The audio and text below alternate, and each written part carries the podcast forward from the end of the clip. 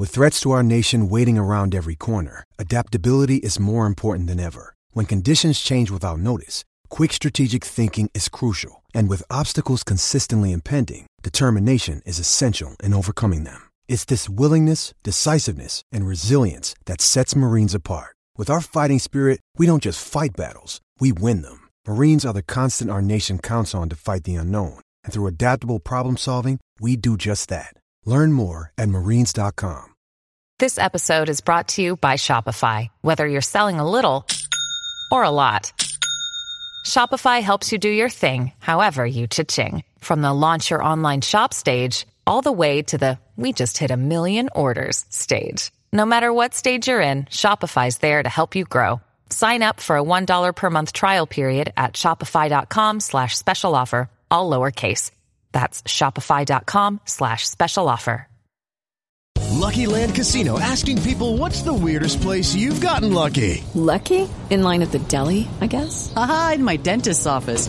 More than once, actually. Do I have to say? Yes, you do. In the car before my kids' PTA meeting. Really? Yes. Excuse me, what's the weirdest place you've gotten lucky? I never win and tell. Well, there you have it. You can get lucky anywhere playing at LuckyLandSlots.com. Play for free right now. Are you feeling lucky? No purchase necessary. Void where prohibited by law. 18 plus. Terms and conditions apply. See website for details.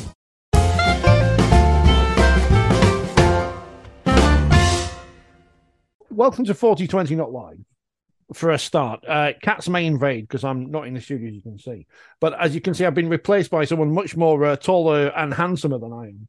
And looking very well, James Child, former match official. You, you, do, you do look well, it has to be said. Um, unless the RFL just picked bad pictures of you to stick on their website when I, you know, look at your retirements. Um, how are you? Are you missing uh, standing in the middle of a field? Not in this weather, that's sure. um, I, am missing the buzz of, of refereeing, um, but not not most of the stuff that went that went with it. Um, if I'm honest, it was a sort of a way of life, really, rather than a job.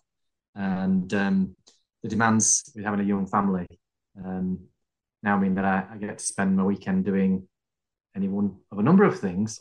Um, and we can plan things and, and book things in and have a social life and all those wonderful things. I think it's amazing that the eight point try has been invented since he retired.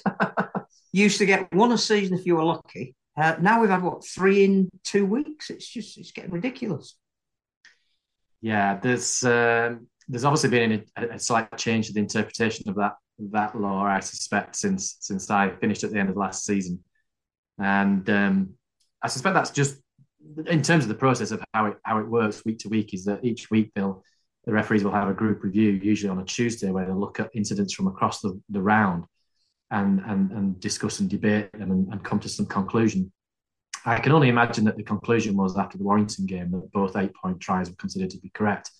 And in law, they, they were, because ultimately a foul was uh, occurred on, on the try scorer in the process of try, uh, scoring a try. And um, however, the interpretation that we've always applied, or I've always applied, has been that it's generally been major foul play, not just something that simply otherwise would have been a penalty. And um, they've obviously changed tack now. Whether that's sort of informed by the way that the game's changed in relation to um, the application and, and ruling on foul play, I'm not sure. I'm not party to that. I mean, we all love uh, one of these edicts that happens. I remember much like the start of last season where everyone was getting sent off and uh, sin binned for head injuries and they, or headshots rather, and then everyone moaned, so everyone stops being uh, sent off and and, and sin binned. It, it's it's always good when these things happen in clusters and then slowly die off. And I, I, do we think that's going to happen with the eight point three? Or is that going to be a thing that uh, continues throughout the year? I think you know last year was you've used the word clampdown, I think, in, in previous uh, podcasts, and, it, and it's not a word that we use or ever have used as referees, and it's not one that we would like to use either. Uh, having said that, last year um, there was a significant change at the start of the year, and then it was changed again, probably about a third of the way through the year. And I was probably involved in two of those games. One as a referee on the Huddersfield Castleford game, where we ended up with a number of sin bins, match review panel, decided to back off from charging some of those in the way that they charged earlier. And then the subsequent week, I was video referee for the Wigan Castleford game, and we sin binned Um, I can't remember the name of the player actually. I think it was a Castleford player for a late hit on a passer, which you know the interpretation at that point was at any point once the ball's left, if there's contact on a passer, it's considered to be late, and, and that's automatically a sin bin without much interpretation. That was ultimately changed off, off the back of that decision because you know even I was uncomfortable with that decision recommending a, a sin bin. So I think we got to a reasonable place last year. And then with the changes that occurred at the end of this season into the start of this season in relation to downgrading some of those offences and meaning that players are less likely to be suspended and probably will get a fine, for example, I think that's had a positive effect. This change in terms of eight point try that I can I can read between the lines has come about through the group review process whereby they'll have they'll have had to decide whether the decisions to give the eight point tries in the Warrington Salford game were considered to be ultimately correct. Now, to the letter of the law, they were correct, but you have to decide whether that's the standard. Is that the standard that we are going to apply this season to the awarding of an eight point try? And I can only suspect that the answer was yes to that. And that's why Chris Kendall then awarded one in the whole game because um, on the face of it, it looked relatively soft but nevertheless, he tackled him high, and you know anywhere else in the field it would have been a penalty. So you know you can't say it's wrong in law. It just comes around, I guess, the communication of whether an, interpretation change has been made. See, we've thrown you in at the deep end. We haven't even properly welcomed you, and you know we're already asking you to explain. I, I asked if he missed. The, I asked if he missed refereeing, Phil. Like, you know, that's that's the that's the easy question. I feel guilty. That's all. no, no. The other thing I was going to ask, um, because if I don't ask you now, I'll forget, and then it'll be my fault. Who is responsible when a player is clearly bleeding profusely to get that player off the pitch? Because we've all saw Willie Isa, and I think we would all, uh, you know, applaud his bravery. Um, that must have been incredibly painful, and to and to play with that going on. But clearly, he had blood all over his face and blood all over his shirt, and he was allowed to play on whilst that was happening. I think the referee spoke to him a couple of times and said, You're going to have to go off and get this checked. Whose responsibility is it maybe to stop the game or it, should it be when the doctor comes on? And I was just thinking, yeah. it looked a bit odd. I didn't think it looked right, if I'm being honest. I, I thought the game should have been stopped earlier than it was. I think the referees have been encouraged to try and keep the game flowing where there are injuries. Um, and so, you know, there's a green card scenario. So potentially, if the game needed to be stopped, then the physio, the doctor could alert the referee to say, "Can you stop the game?" And the game would then be stopped. And at that point, they'd have to make a decision whether that player was going to go off for a head impact assessment, uh, or if they were able to continue playing because the game's been stopped, it would be issued a, a, green card. Now, for me, I think blood is slightly different. Where you see a player a player bleeding profusely, that's a safety matter for the other players and himself. So for me, the game should have been stopped as soon as you see a player bleeding uh, and that player should then be given an opportunity to uh, have that injury treated. If it can't be treated, then he should leave the field. So he gets one opportunity. At the second occasion, if he bleeds again, he has to leave the field immediately. The game may be stopped, but he has to leave the field and have that treated. Um, so the first time you had quite a long delay. It was a scrum, I think, wasn't it? They brought on a second a shirt and, and, that sort of stuff. So that can happen, um, but I, would be interested to know whether they, they discussed that as a group and whether there's been any slight change to the um, application of the green card this year. I know that they were encouraged to try and keep keep keep the games flowing as best they can.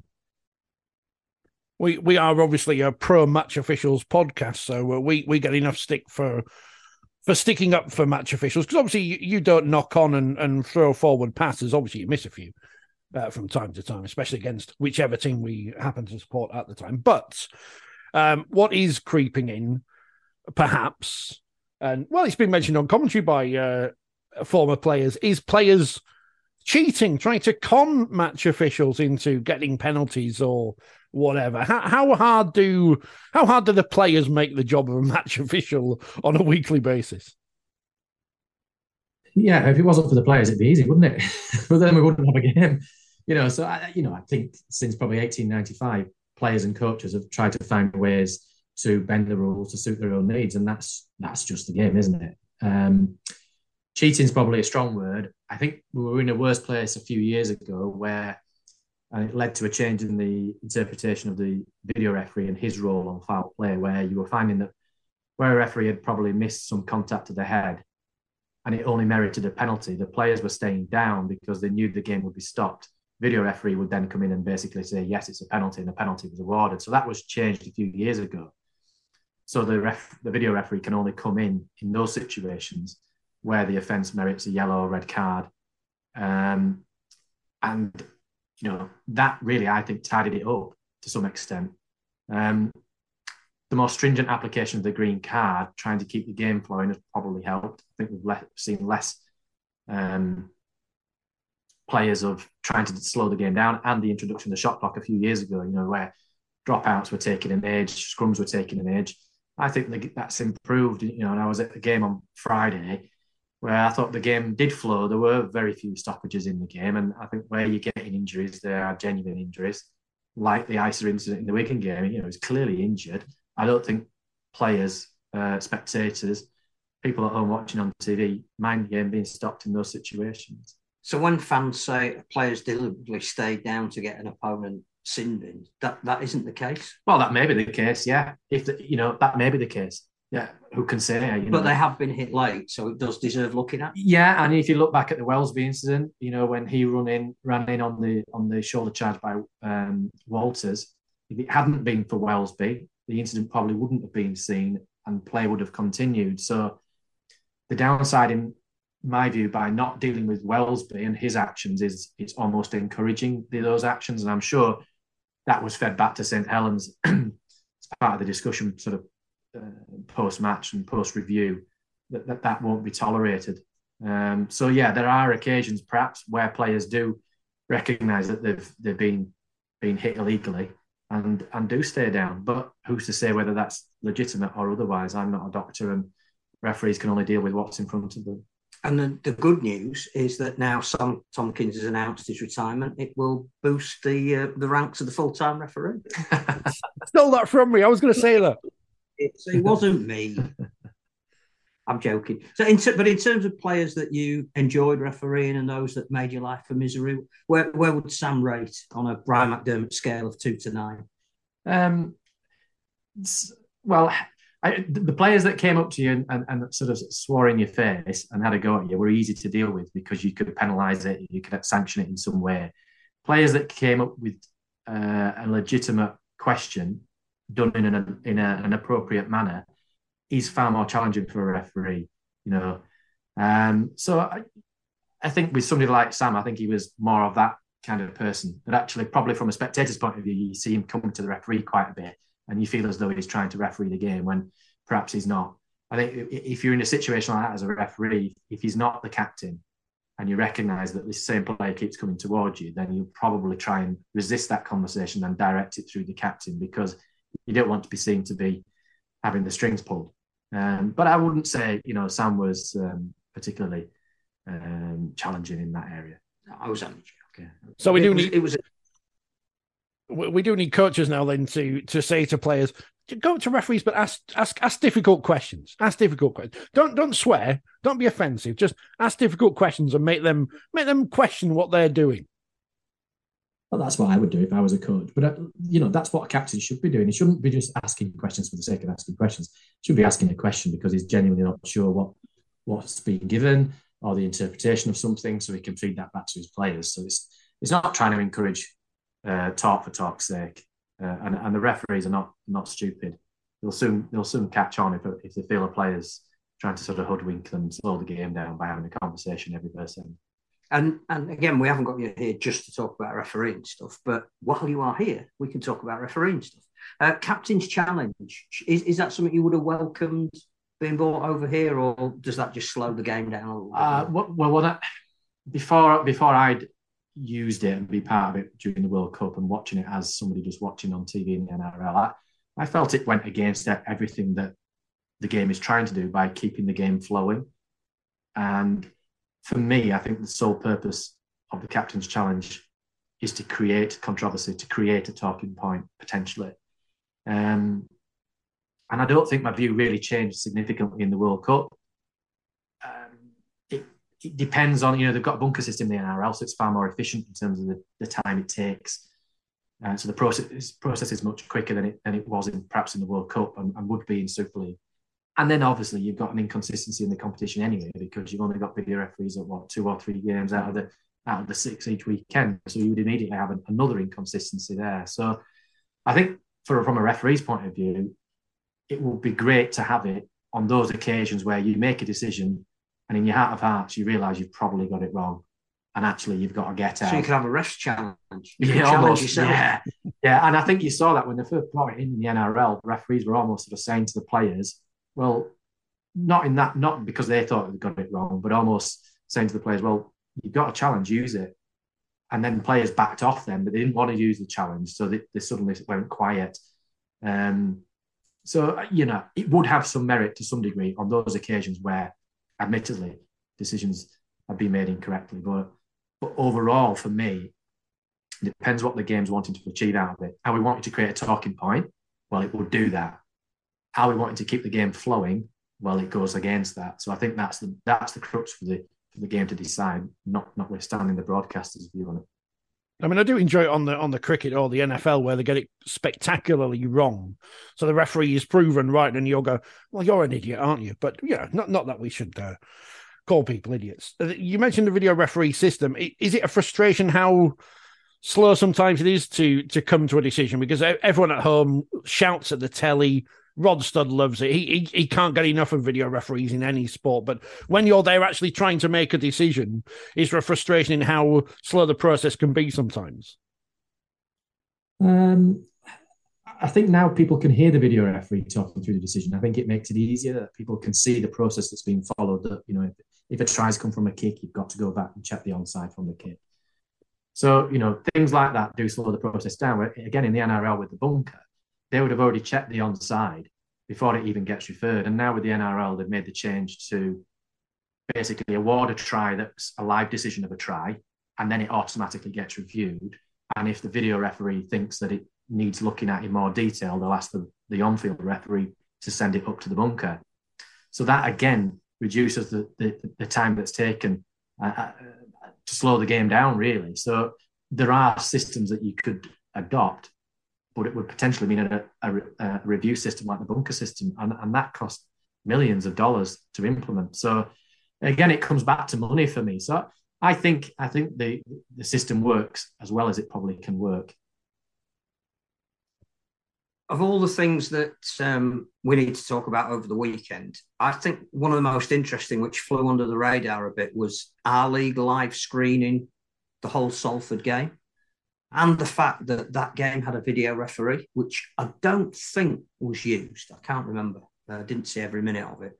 But is that the way do you think we'll go? I mean, it's sort of an open question to everybody that um, we've called a lot that our league needs to decide what it is and what it should be um, focusing upon. And it's such a mixture of um, different games, which is great to see the sport in its entirety. But if you're ever going to sell it, you've got to have premium products, I think. Um, and, and that seemed to go really well. They're not they're clearly not going to divulge the, the viewing figures, but to have a, an extra game, um, perhaps an electronic season ticket a little bit further down the line, and a video referee at that game. That's got to be a step forward. Absolutely, that's the way the game's got to go, in my opinion. And and ultimately, my view is that that's why our league was created. It's a long, was a sort of a fairly medium term project where you get people on board in terms of numbers. you can almost sell that because you've got X number of hundreds of thousands of people that are signed up as members, etc. But you know, there was a there was a trial many years ago. In fact, I think Ashley Klein was the video referee on a game at OKR, and that's when he was here, and he left in 2008. So that's how long ago we're going back. There was a trial of a non-TV game with a video referee where you only had I think maybe two cameras in the main stand, which you'd normally have, and then one at either end. Now I don't know how many cameras they had at, at the, it won't the have been much game. more. Yeah, and but I think in fairness, you can you can run a system with probably one at each end and the two that you'd have anyway in the in the main stand. So I think that's the way that the game's got to go because you create perhaps more consistency by having video referees at each game because the video referee, remember, is not only used for tries and no tries, it's used for foul play. So you've got the opportunity to review on foul play, which on non-TV games you wouldn't. So yeah, for me, it, it's absolutely the way to go. I, I would be interested to, to know the numbers mm. of people that they got paying for it. Commercially sensitive. I'm sure it is. I'm sure it is. I wouldn't reveal it if I was the RFL, but at four pound ninety five, I, I wonder who were who were we targeting? We're targeting the rugby league audience, aren't we? We're not targeting a new audience. I think that's the other question, isn't it? About well, that depends league. where you advertise it, well, because you only advertise it amongst the rugby league audience. True, that's all you get. But I didn't know, as somebody that follows rugby league, I didn't even know whether it was just exclusive on our league. That was a little bit of confusion I thought about that. So I think it needs to be made clear that it is exclusively on our league. I think that's where I that um, with their digital strategy, which is the one thing I'm absolutely confident when they do roll that out, will be different, make the game look and feel different. I think if they've got that as part of their stable, a game every week that will be released digitally and with probably some degree of marketing behind it, that that I think could be a major step forward. It was almost sneaked in this week, uh, and I'm sure a lot of Salford fans who paid four ninety five felt they had great value for money. Well, just that one second half was worth four pound ninety five, I reckon. I hope Michael. I, all I can hope is Michael Shenton got paid a, a, fair whack as a Hull FC employee to have to commentate on that game. Was uh, well, that that would have been a, a, bit of an interesting situation. I didn't see the game itself, but the, the price point is interesting, isn't it? And and again, four ninety five is neither here nor there. I know it goes up to ten pounds on the day, but there's plenty of examples elsewhere in sport, and ice hockey is the one I always use. They're charging fifteen pounds for a game, and you could have two games on a weekend. Fifteen pound for a match. So is four ninety five too cheap? What's now? What's interesting is you've got to have that balance between you know, having fans still go to the match and those that sit there and think it, there's eight foot of snow on the ground. The M62 is a pig. It cost me 25 quid if I got there, plus the diesel and whatever food I might eat. It makes sense to pay 4.95. Um, but I think because it was a Hull home game and they've got at least seven and a half thousand season ticket holders, um, the, the passionate Salford fans, of which there are hardcore, would have gone anyway. I think that was probably a really good one to test that out on. Um, and quite a few people, I think, who didn't support either team were commenting on it on social media. So it did gather an audience. Uh, it's probably about right because if you are a neutral, you probably would pay a fiver to watch two teams you don't support. Um, it, it's it's an interesting one. I think you've got to get, as we were saying, to the idea of a digital season ticket and say, look, there's definitely going to be one game every week. So if you pay your 100 quid, you've got access to at least one extra Super League game every single week. Um, there's, there's, you know, maybe it's down to 23 rounds or whatever in years to come, but you divide your 100 quid by 23, and that's a really good value for money. And you just get whoever the match is. It might not be your team, it might be your team. You might be going to the game anyway, you might not, but it's a, it's an investment that you will probably make.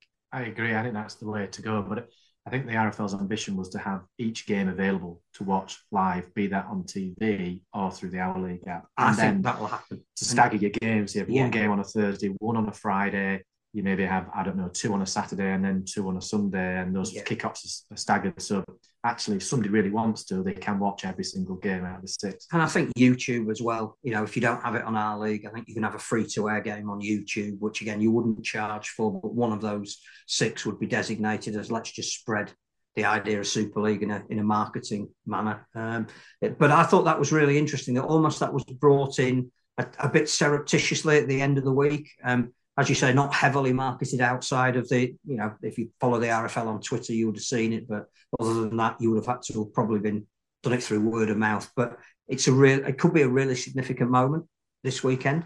Certainly more significant than Wakefield going uh, the entire summer era without scoring a point. So it seems. What? Sorry to mention. What? Who? Wakefield in crisis. I, I mean, I, the game you were at was Leeds and Wakefield this weekend. I suspect the um, the, the corporate hospitality on offer was much welcome in the first half. Yeah, I, I must admit, um, it, it, was a boring game.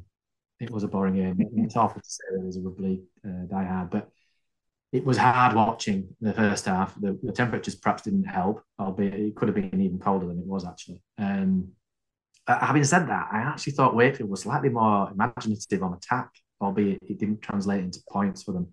Uh, and unfortunately, I think once Leeds got that first try, particularly the second try, then that that that was it. Then you felt the game was over at that point. But um, I think similarly, Thursday's game, I, I, found that a boring game between Wigan and, and Catalan. And I think that by and large, that's probably the conditions. Yeah. It's cold. It was, you know, very, very cold. It was it was sleeting, it was snowing. And and both teams sort of play a fairly attritional game anyway. And I think with the conditions they played it even safer. But that's not taking anything away from Catalan and their performance, by the way. But um, I thought the week before with St Helens and Leeds, it was a much more entertaining game. Not necessarily the quality was there, but I, I thought it was entertaining. I think for me as a product, you've got to find that balance, haven't you?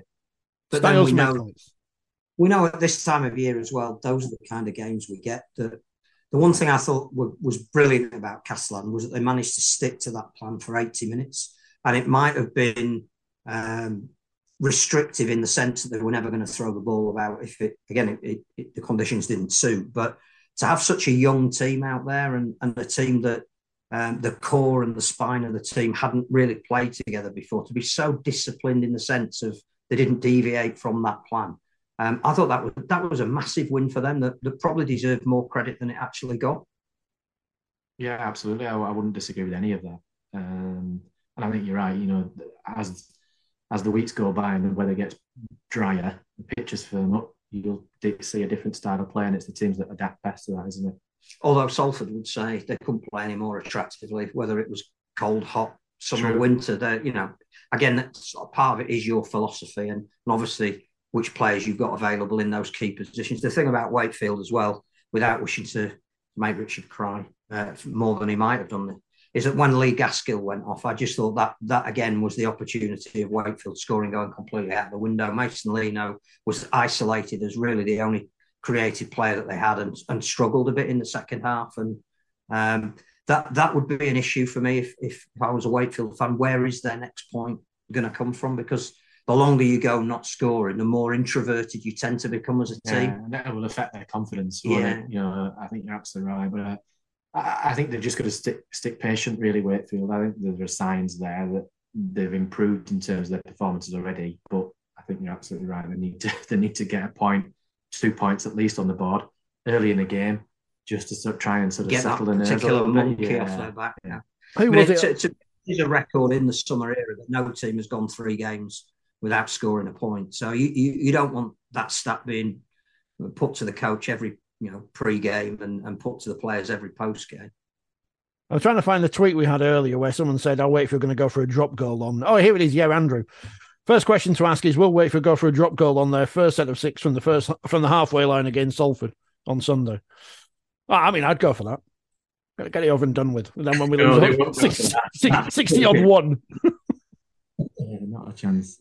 I think Oh. the other issue that Wakefield have got is isn't there going to be a further pitch inspection for their game against Hull KR the following week? Um, that again, that the, the pitch issue is being brought up, and the Huddersfield game it was very late on that that was given the go ahead. So they need to to put that to bed one way or the other because Oh, uh, if they can't play at home and it's got to be moved, then now that that's going to make it I even more difficult. It will, but I, I think it'll be fine. I've not cut my grass yet since the winter, but I know, I know it needs cutting. I know that's been established far longer than we've. Have you got a lot of sand? Um, but um, if it played the other week, I would say, well, what's? I know we've had snow since then, but it can't have got any worse, surely. Uh, and they must be. It must have improved. Well, we've got a new stand though. We've got, we've got a new stand building. I've seen it. It's, it's going to be good. We, we haven't got a chief executive leaving, but you know. Um, before we get cut off and have to rejoin, I should say, at least Michael Carter in his regime has run Wakefield like a business. Um, on on the what is what is thinner than a shoestring, a piece of cotton perhaps, but the club is solvent, and we've got a new stand and we're on the ground and team might be rubbish at the minute, but you know, at least we've got all those things. Takes us into a discussion on grading though. Oh, Um, yeah, well, then we haven't even discussed anything. I don't, we can't even merge with um, Castleford because they've got no points either. At least we've got a head coach. Have you had chance to um, look in detail at the grading criteria? Are you a, a fan and opponent? Uh, Do, you care, in fact? Grading, yeah, I mean, it, it, it's been a good week for uh, Wakefield isn't it? because not only did the men not score, but the women didn't score either. So you know, that's. Uh... Do we get any points for that? will- but your new stadium will score on the grading criteria. Yeah, but we'd live next door to Castleford and Featherstone and Leeds and all these other teams, so we won't get points for that. Um, you know, I haven't looked into it in in lots of detail, only for the fact that I can't change anything, but I've got them in front of me. You get tw- this is twenty five percent for fandom. I'm going to read this out for people who haven't seen it. Encouraging clubs to attract more fans in stadia, stadiums, both at home and digitally. How do you be digitally in a stadium? And improve fan engagement, contributing to both club and central revenues, which I think means get more people following you on TikTok and sell more shirts. Performance, 25%. Incentivizing clubs to perform on the field and drive fan awareness and engagement. Teams will be ranked between 1 and 36 based on where they finish in the leagues for the previous three seasons. Bonus points to be awarded for teams who win league and cup competitions in the previous season. So that's good for if you win the 1895 Cup. Finances, 25%. And people will see again this phrase coming up, reflecting the success of fan engagement and business performance and rewarding sustainable investment as well as diversified revenue streams and sound financial management. So there you go, there's a tick for Wakefield. 50% for stadium, based on a number of factors, including facilities and utilization, which add value to the fan and broadcast or digital viewer experience, and match or exceed competition from other sports and events and 10% for catchment based on the area population and number of clubs in the area with a view to maximizing growth of the sport in the largest markets to generate new fan bases and incentivize in investment. I mean, immediately, um, gentlemen, I, you know, I'm, I'm, holding up that piece of paper that Keighley brought to the meeting saying retain promotion and, and relegation. It's very important and everything. But um, that all seems like a, a fair framework for growing the sport. Now, whether that's the right way of going is up to people to decide, and people either like promotion and relegation or like this or like a mixture of things, but they all seem to be things which we should strive to be, don't they? I think the um, talking to, to Carl Hall, um, who obviously is in charge of a club in League One, which has a degree of uncertainty about how that's going to go in the future. The one thing he said is that it puts the onus of responsibility back on the club. Um, you're now being given a framework by which your club is judged. Um, you're being given the tools necessary to make your club the best it can be. And that area of responsibility goes out of the governing body and just handing out money to what do you bring to the sport. I think that that is a responsible way of looking at something like this. Um, I think the other thing is I don't know why it's taking so long. You know, it, we were told what three quarters of the way through last year that this was coming in. We were told that criteria would be announced before the end of last season, so clubs would be able to have a look at it. Uh, we've now been told what the criteria are. I, I would think the three of us could sit down and rank virtually every club from one to 36. It doesn't need a lot of um, investigative journalism to say a club would sit in a spot. Uh, we're being told quite rightly that there won't be enough A clubs to fill Super League, which is the ultimate aim. Um, so you're going to have to have some B clubs in there. You've now got a sliding scale of rating those B clubs. To me, I, I don't have a problem with any of this, just the speed of which it's being implemented and the fact that it has to go back to the clubs for them to say so. Um, when really, I thought we'd employed IMG to bring this kind of thing in themselves. Yeah, I don't know how it's how the governance is played out. I mean, I think IMG would say it's a 12 year project. You know, they're not in it for the short term, and I think it's for me, it's about getting getting it right.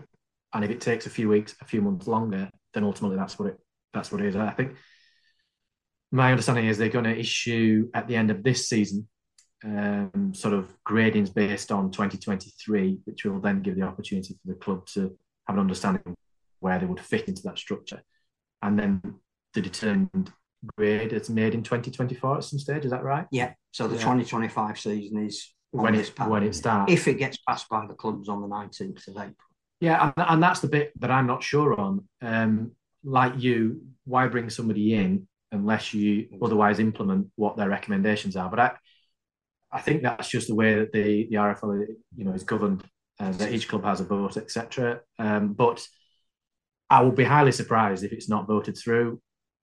I think there was only there was was one abstention and one opposition last time. I think there were Keighley objecting a couple of abstentions. Yeah. that was all. So I think you know there's overwhelming support there, and I think now they put a little bit more sort of flesh on the bones. None of that should really come as any surprise to people. Uh, I think that's probably what people were anticipating. I mean, with a surveyor's hat on, it, it looks very much like how you would, you know, if you took a property to market and invited bids, it's how you'd set out in advance of that process, how you would analyze the offers that were going to come in, how you'd score them, etc. So then you allow the people the opportunity to bid. So in very, it's very much the same model. And uh, the question remains: is is that appropriate for sport? It is for a sport that doesn't have enough finance and is partly full time and partly part time. I think again, you look at the history of promotion relegation within the sport of rugby league, going right back to 1895 it just promotes a boom and bust mentality, which means the sport itself can never go forward. And if we take Keighley as an example, the only way currently, I know they object to, to this way of doing it, but the only way currently they could get into Super League would be to probably put together a team that they can't afford to sustain. Mm. So they would need to buy players to the absolute um, maximum of the salary cap to get them over the line on the pitch. That's not a sustainable model with everything else that's behind them in terms of their ground capacity, their junior development, all the things that this is asking for. So I don't have an issue that I think there's two things. One is just because you have a grading system, it doesn't mean that promotion and relegation is gone. You can move up and down the ladder depending on how you run your business. Absolutely. I, I, so you're not saying it's either or. Yeah. But the other thing is we we've got to stop dragging the game back to its lowest common denominator. So if clubs are overspending to get to the point where they're in a false position, that doesn't help them or the sport. And that's what I think this. And there's no guarantee against. by spending all that money that exactly. they actually would win that because it ultimately comes down to a championship grand final, doesn't it? A million pound game, we'll call it what, what you wish. And 80 minutes, anything can happen. So there's no guarantee. You can spend all that money and then and then suddenly you then bust because you haven't got to Super League. I, I, for me, I think it's a transparent system. People can see what, what, what targets they need to meet. And it will take clubs time to meet those targets. Clubs who are graded a C, for example, aren't going to turn it around in 12 months. No. But at least they can see that. And if you're an investor wanting to come in and invest in a club that's on a grade C, at least you can then see, well, these are the areas that I need to improve on. This is my current score. This is the score I need to get to get to a grade, a grade B license or a grade A license and then you've got you can target your spend accordingly, and it's not just on players' wages. And we are short of investors and new investors, and that again is a blueprint that says if you're in an expansion area or you're taking over an existing club, you know exactly where your investment is going. Now, the whole Toronto thing, uh, when we look at it and re-examine it, you know, the amount of money that was spent on that club was phenomenal. H- how it was spent and whether it was spent wisely at the end and whether um, debts were honoured or whatever. That's a different issue to the fact that a huge amount of money was put in by an owner. 10,000 new fans were brought to the sport in the new market. But because of the way of things like promotion, relegation, and other restrictions put on that club that they had to meet all the costs of the teams that were coming to play there, that investment has ultimately been completely and utterly wasted. And we're not a sport that can afford to do that.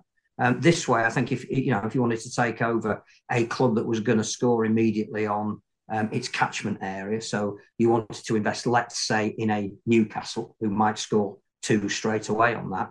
You need to know what you have to do in the other areas of the club to make it sustainable. I, as an investor coming new into the sport, I'd say that's a responsible way of looking at it. I don't have to buy my way through the divisions. I don't have to waste money uh, in areas that I know is not going to have a return for three or four years. I can target a business plan to the objectives that are put out on, on, that. I actually think this is a really responsible way of going about um, future proofing, which is a horrible word, um, clubs and the sport. And we should actually be welcoming this. Well, most most clubs have. And the thing that surprises me about Keighley necessarily is not their objection to whatever they think is going to happen, but they seem to be a pro- progressive club. They seem to be a club that are trying to do things in the community to attract different audiences, which is the kind of thing that would get you points on on this system. They are trying to engage new audiences, which, as we know, have been lacking in rugby league for well since 1895, I guess. So they are trying to do things. They are, I guess, improving fan engagement and driving fan awareness and engagement. And they've got that promotion. They've got the off-field stuff there, so they have a chance of becoming in the future a club in Super League from what they're doing off the field as well as on it. And you're right. For for a Keighley, for a, you know, to use other examples, let's say Oldham, Swinton, Rochdale, any basically any team in League One, unless you've got someone who's going to come in and, and throw millions and millions of pounds at a squad, you not, the dream doesn't exist. The dream is not real. It's the same in football. Blackburn Rovers won the Premier League in the mid 90s because their owner had a load of money and bought some good players. But they're now where they are, and the, the new money has come in and, and become Man City have gone from the third division to a, a giant in the Premier League. But 20 years ago, when they didn't have that money, they weren't there. So also, sustainability you, is a good idea. If you're coming in as an investor as well, one of the things that's going to count against you is if your investment is the sole reason why you're um, scoring points on finance. So what you've actually got to do is not just invest in a in a club that is going to do well on the field. You've got to invest in areas like how do you deal with your fans? What is your stadium like? Um, now, all those other issues mean that it's not just about you bringing money; it's about how the club spends that money responsibly. So, um, I I would prefer um, if we were in a in an area of governance whereby once we'd agreed the 12 year deal with IMG, once we'd set up a board of RL commercial, that superseded the Rugby League Council for decision making. So if IMG have proposed and the and the Rugby League Council board agree that this is what we're doing, we implement it. Because um, I would have liked to have seen that we went through this whole process with unanimity, because it shows that the game is moving in the right direction. The the problem again for me with Keighley's objection and um, how vociferous it's been and handing out an alternative paper when the criteria are, released is that that will always be picked up as a news story. It, it has to be. But the problem then is that you, you, instead of looking at the whys and wherefores of what we're doing and why it might be responsible in moving the game forward, we've always got division. Um, I'm not. I'm not sure we need division at this time when we're, we're going to market to negotiate with a, a television broadcaster. And we're looking forward to the wider rebrand of the men's and women's Super League competitions later this year ahead of the 2024 season launch by IMG sister company and cultural marketing agency. I don't know what that means. 160 over 90. Cultural marketing. I didn't I didn't do that in A level business studies in the uh, late late nineties. But uh, we'll see. We'll see what happens. It, it's all it's all very interesting. It's all one of the challenges, though, licensing system that we had before, talking on the field here, was that you ended up with too many games towards the end of the season that were meaningless. So I'm not sure what what does this system do that, to counteract that? Because it, it won't your on-field performance only counts for a small, you know, what is it, 20, 25% of your overall score. The corollary of that, that it gives you a chance to build clubs so that as and when we get more A grade clubs, they are in you, you, you know, it doesn't do the NRL any harm that clubs from year to year can change their position on the league table because there isn't relegation behind them. Uh, I, I, would cite um, Catalan as the perfect example of that, that they were absolved from relegation for the first three years. They would have gone down initially before they even had chance to to build a club, to taste the, the, the atmosphere of Super League. But look at them now, you know, 15, 16, 17 years on, they've won a Challenge Cup, they've been in a grand final, they hold the record for the, the highest attendance of a Super League game. That they were able to build their business initially that now makes it sustainable further down the line. And looking at their performance on um, Thursday night, and, and particularly all four games they've played this year, when they of all clubs had more players playing in the World Cup than anybody else. I think what they've got now with more young French players coming through is something that is going to stand them in good stead. That every time we sit and do our predictions at the beginning of the season, we've got them more at the top end than the bottom end. I think it was almost criminal what happened to Toulouse last year, that they were almost in that same boat. That we've got a, a city in France that is a rugby city that's one of the the fourth biggest in France. It's, it's got some huge industries there. Um, they've got a, a ground um, which you'll refereed at that, mm. that is a great facility. Um, but we'll never know how good they would have been because of promotion relegation meant that, that that business almost went to the wall because they were relegated. But they were always going to be relegated in their first year. That's when they were going to be vulnerable, and they wanted to play those players that have got them out of the championship to at least give them the opportunity. I think that's what we've got to stop. And that on the field there will always be meaningless games. There'll always, you know, there's been a 60 0 already this year. Um, you can't control that. The the salary cap is evenly spread in the in the NFL but there are still some blowout scores in matches. There, there yeah, I don't think for me, I don't think it should be about uh, eliminating blowout scores because you'll have that. I think yeah. what you want is uncertainty of result. Absolutely. And I think you saw that at the weekend, didn't you? Because yeah. how many people would have predicted that Leigh would have beat St Helens? Exactly. You know, and I think the more games you get where you've got uncertainty of outcome, the more people will be engaged with the sport, and hopefully that will be a byproduct of of the the grading system. And I think you get in there if you do that because, as I said, there's always a league. Uh, you know, the NFL is a classic example. Everybody spends maximum salary cap. They, they have a draft to make sure that the college players go to the least ranked team. You would think that would be a divi- you know a competition whereby you know you wouldn't be able to predict any result any week. But but what is it?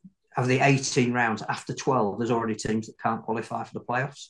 So that's where it does come down to how you manage your roster, how good your coach is, um, yeah, I think we'll get to that with a system like this, but with promotion relegation, there's too much looking over your shoulder, unsustainable business models.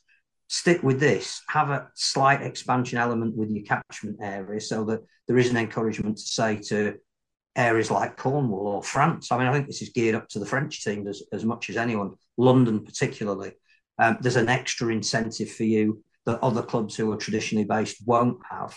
Um, and actually, the new clubs that come in will be sustainable and competitive sooner rather than later. And, and I think if that, if that's what we get, then your your uh, right concern about games that don't matter will, will actually be less relevant. Mm.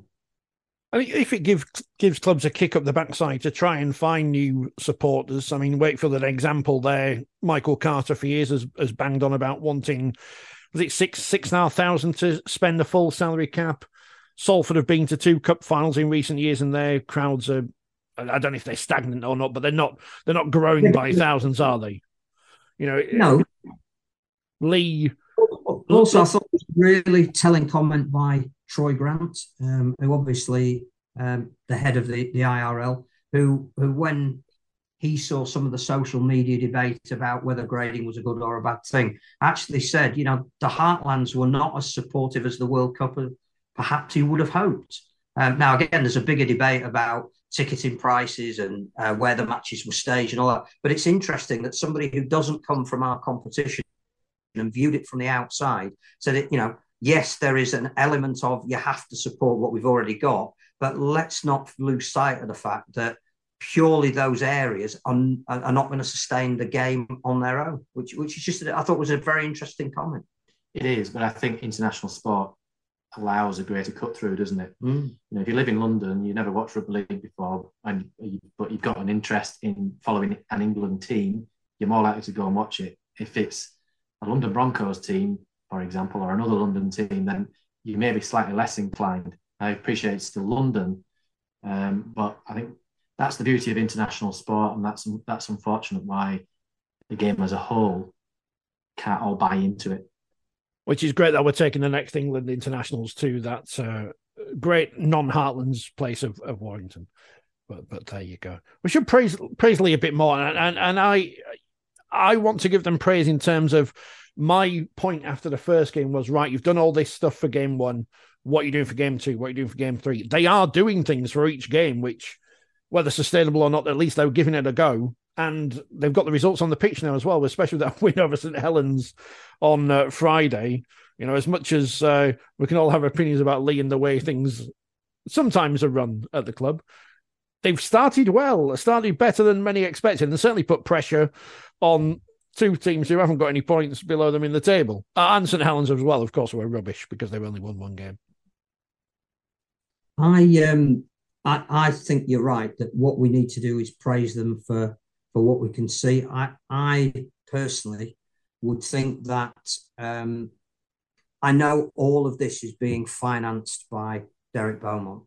I also know that probably what the, what I would be advising him to do, particularly again looking at how the game may unfold going forward, is that somebody should be talking to him about his use of social media.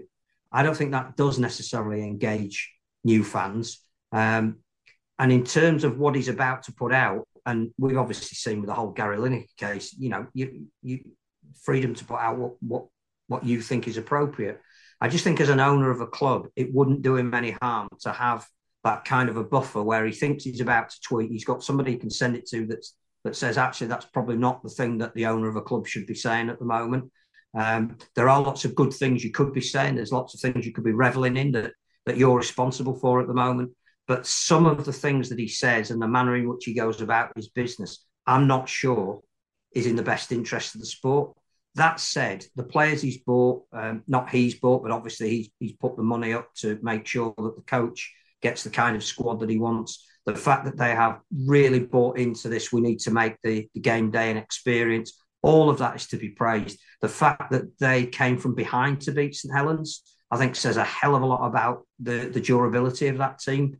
Um, and as you say, if you put points on the board early in the season, puts enormous pressure.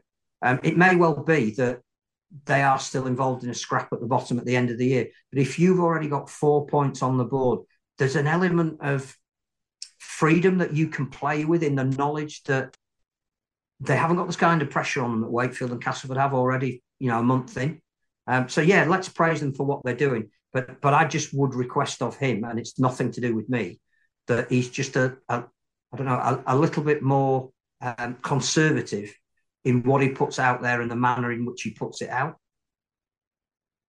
Social media, James. That, that's, that's been great for uh, for the match officials, hasn't it? Because never has it been easier just to you know midway through a game, players slag off your decisions or whatever. You must be you must really praise those who invented the the ability to to send a message within seconds of you getting something obviously completely and utterly wrong because everything you do is wrong or did did was wrong. Now you're perfect. Everything you did on the pitch was wrong you know, there's a reason why I came off Twitter about 12, 13 years ago. Because you're more intelligent than the rest of us.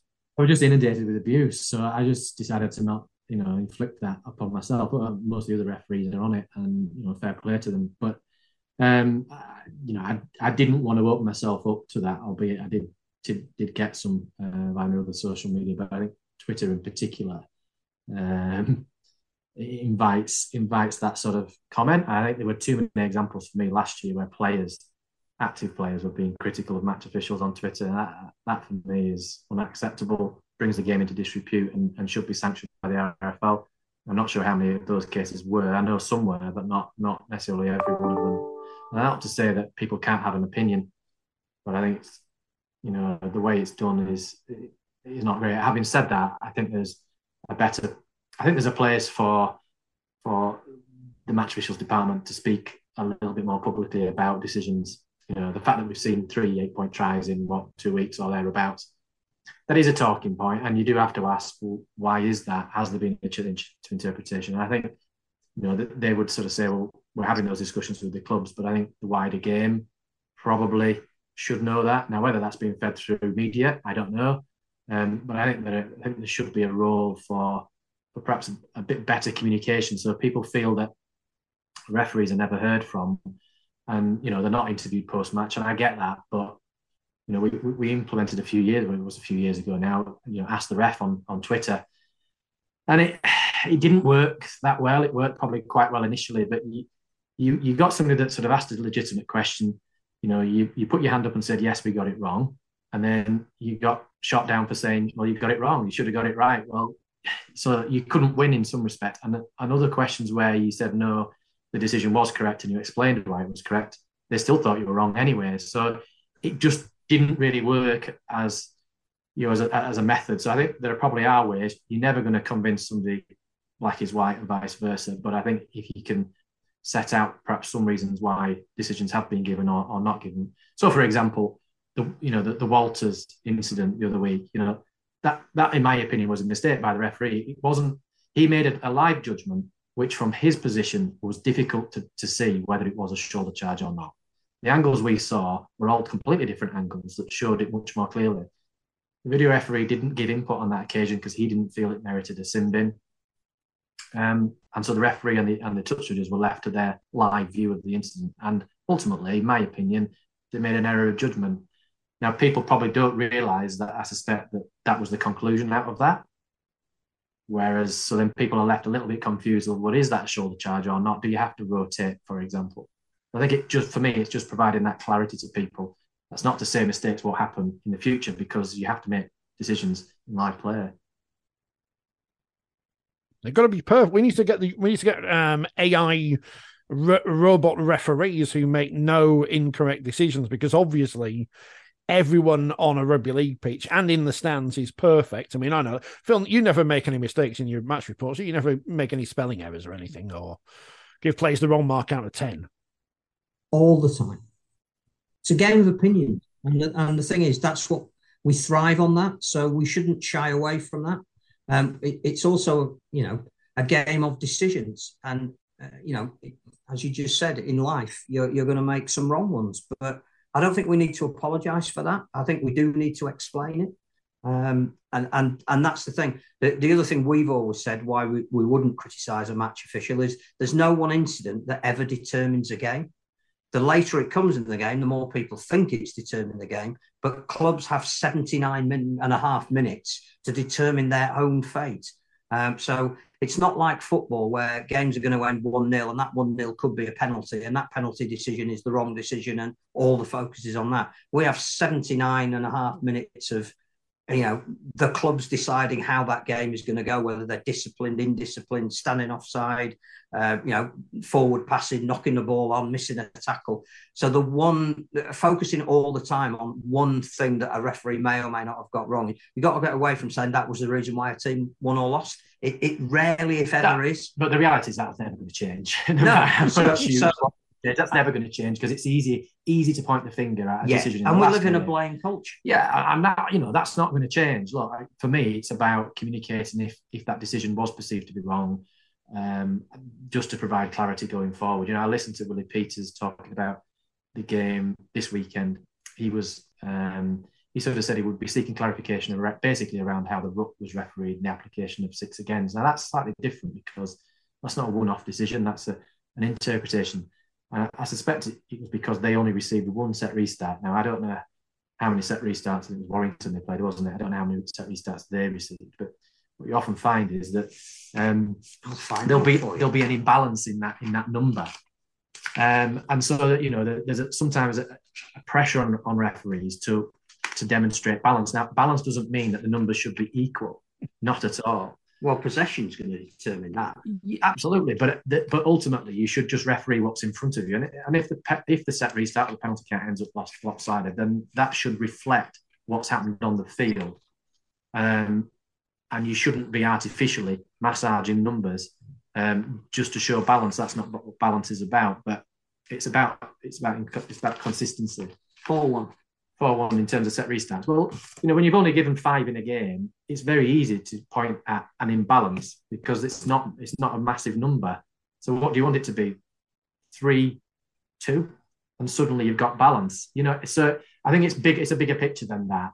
Um, you know, the, the ruck is obviously a, tricky area of the of the game to officiate, and it's probably tricky to to have a you know 100% consistent consistency from game to game. Um, you know that that is a tricky area. It's one-off decisions that are perhaps easier to explain and, and provide clarity on. Is six again an advantage, or has that placed an impossible onus on referees? With it, we want the game to be quicker, but also we're looking for reasons why an interpretation is slowing that game down. And and to a fan, interpretation is never good uh, because we think it's the referee showing a a, a favoritism rather than there's a, a, rule or a law. It's been broken. It's a high tackle. It's a shoulder charge, whatever it might be. Yeah, I've seen a bit of criticism recently about set restarts. For me, I think they work well. Um, it, it, does give greater flow to the game, um, but um, yeah, I think sometimes when you're at a game live, you, you, may not understand why it's being given. When you watch it probably on the TV, you probably have a better view of that individual ruck. But in the old days when a penalty was given for hand on the ball, did you have any more idea that a penalty was given for hand on the ball than a set restart being given? You'd argue, well, the referee gave a signal, so you'd look at the signal for what that particular ruck offence was. Was it a leg pull? Was it a hand on ball, for example? You'd see a signal. Yeah, that perhaps provides some clarity, but I think overall the set restart uh, system works. you would still have coaches saying there's an inconsistency in the application of penalties for ruck interference, whether that was a penalty or a set restart. So I don't think it's changed. I think it's about slowing down the ruck that certain teams are perceived to hold on to the absolute maximum and don't get penalised for um, a, a set re or, or, don't get a penalty against them. Whereas other teams that are seen to be playing the ball quickly, um, then their fans start getting upset at the fact that you know they're being prevented from doing yeah. that. I think having hook, you know, acting halfbacks who are constantly waving their arm around doesn't help. Well, in terms of referees' review, the, the, the uh, each game is statted uh, independently um, by Opta or Perform, I think they're now called. They stat the games in terms of ruck speeds. They stat the 10 metres, so the referee's scored in terms of his own review on his accuracy of setting his 10 metres, and he's scored in terms of the speed of the ruck. And you'll be able to see whether there is an imbalance in speed between one team or another. That may not be attributable necessarily to the referee. that, that ruck timing is split between initial uh, contact and the tackle being completed. That's phase one. And then phase two is once the tackle's called as being completed to the ball being played. So that's phase two.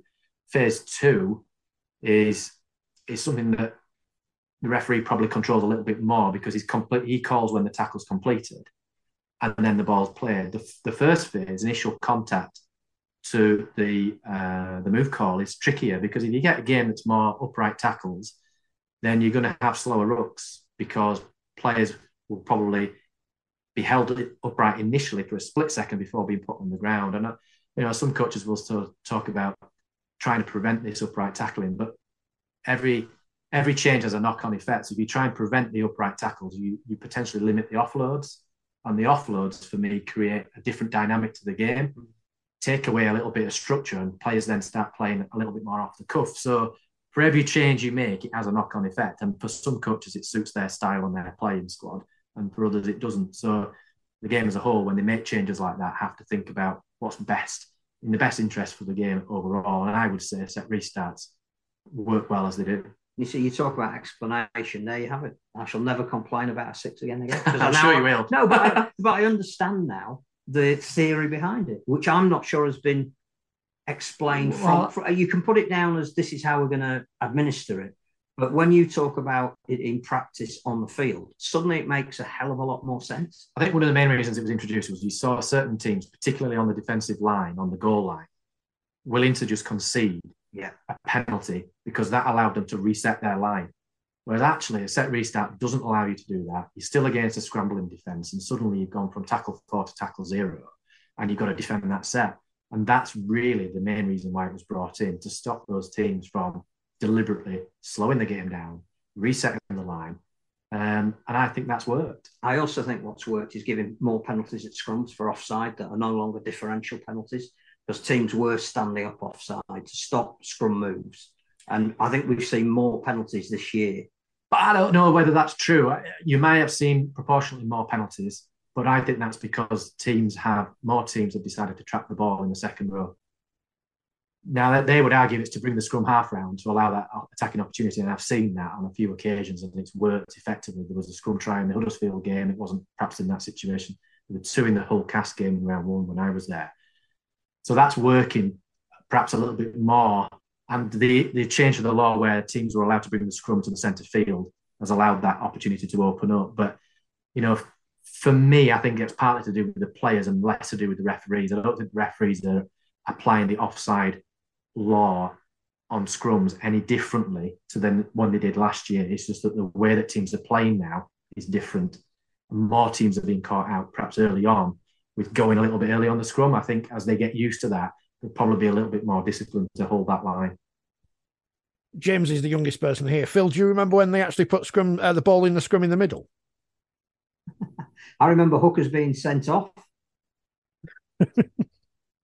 For technical offences, it was technical. called. I've no idea. dark arts. Well, we definitely don't want to go to those days, do we? You know, we don't want scrums that last five five minutes or seventeen again, which we had at no, one stage. No, we, we, used to think that was entertainment. If we want to do that, we can watch something else. But you know, um, well, well done to all the teams who won in the Challenge Cup because we're running out of time. Uh, especially Halifax, who probably caused the upset of the round.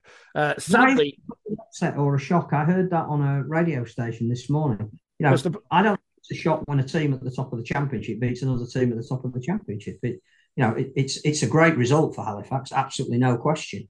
Um, but I wouldn't have said that was a shock. Well, compared to everything else in the cup this week, it probably was because there was nothing else happened. Um, the, I mean, the big disappointment is that Hunslet lost to Keighley, so we can't get Hunslet versus Hunslet in the next round. And if if, commu- if community clubs aren't amateur clubs, why aren't Hunslet Hunslet CRL FL and Hunslet anyway? That's just semantics. I'm getting dragged off onto a tangent. Uh, well done to Saints, who will bounce back from their uh, awful form uh, to beat Hull this week, though. So congratulations to them on the telly uh, on I think that's Friday night, isn't it? So that'll be good. Yep. Castle Um, leads on. Uh, and and and proof again yesterday that I was right all along. Wakefield, Castleford, and Featherstone should merge their women's teams. But say about that. Anything else? And the happening? week season has been launched, so The yes, that's this week. Yeah, so that's that's exciting. Leeds got their squad numbers yesterday. I saw. So First time names will be on the back of the shirts, which again is moving into that realm of we want recognisable people that we can tell stories about. So let's hope that all the wheelchair teams start to do that soon.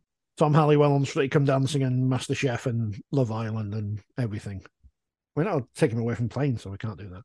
Uh, James, thank you very much for your time this evening. Um, are, are you gonna, are you going to come back on? Are you going to are you going to come back in? Uh, yeah, I'd like to think so. Yeah. Well, that- I- I think he may have passed the audition. Well, so I'll, I'll save all the questions about. So, which players don't you like for when for when they're off the air next time and when I'm in the studio? Uh, Phil, the new magazine is out this week. Yeah, a few uh, talking points in it as well. We look at the the trans issue in in rugby league, whether that ban is fair or not, and a big piece about is it inevitable that rugby league and rugby union uh, will at some point come so close together um, that there's only one sport called rugby. What, what's mascot banging on about this rugby 11s going on in Japan? What's what's that all about? No No idea. idea. Has he just made it up? Is it is it is it a made up thing? I think he's got the rights to something, but I've no idea what it is. I've got the rights to a made up team in North Korea, but I don't know. Uh, James, uh, enjoy your uh, your retirement. It, it looks like you are, which is good. You're not going to do a Rob Hicks and come back, are you? You'll just pretend to retire. Oh, you never know. You never, you never know, do you? Right, Frank, the Frank Sinatra of rugby league, apart from the ma- uh, without the mafia connections, uh, allegedly. Right, how do I get out of this? Um, James, thank you. Phil, thank you. Buy the magazine. Uh, I'm I'm off to uh, Hyde.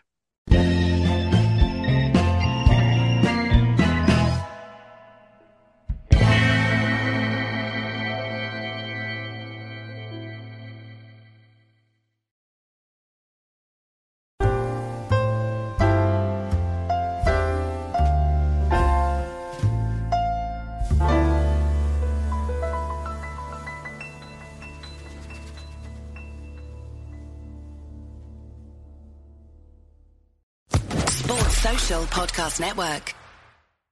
With Lucky Land slots, you can get lucky just about anywhere. Dearly beloved, we are gathered here today to. Has anyone seen the bride and groom? Sorry, sorry, we're here. We were getting lucky in the limo and we lost track of time. No, Lucky Land Casino, with cash prizes that add up quicker than a guest registry. In that case, I pronounce you lucky. Play for free at LuckyLandSlots.com. Daily bonuses are waiting. No purchase necessary. Void where prohibited by law. 18 plus. Terms and conditions apply. See website for details.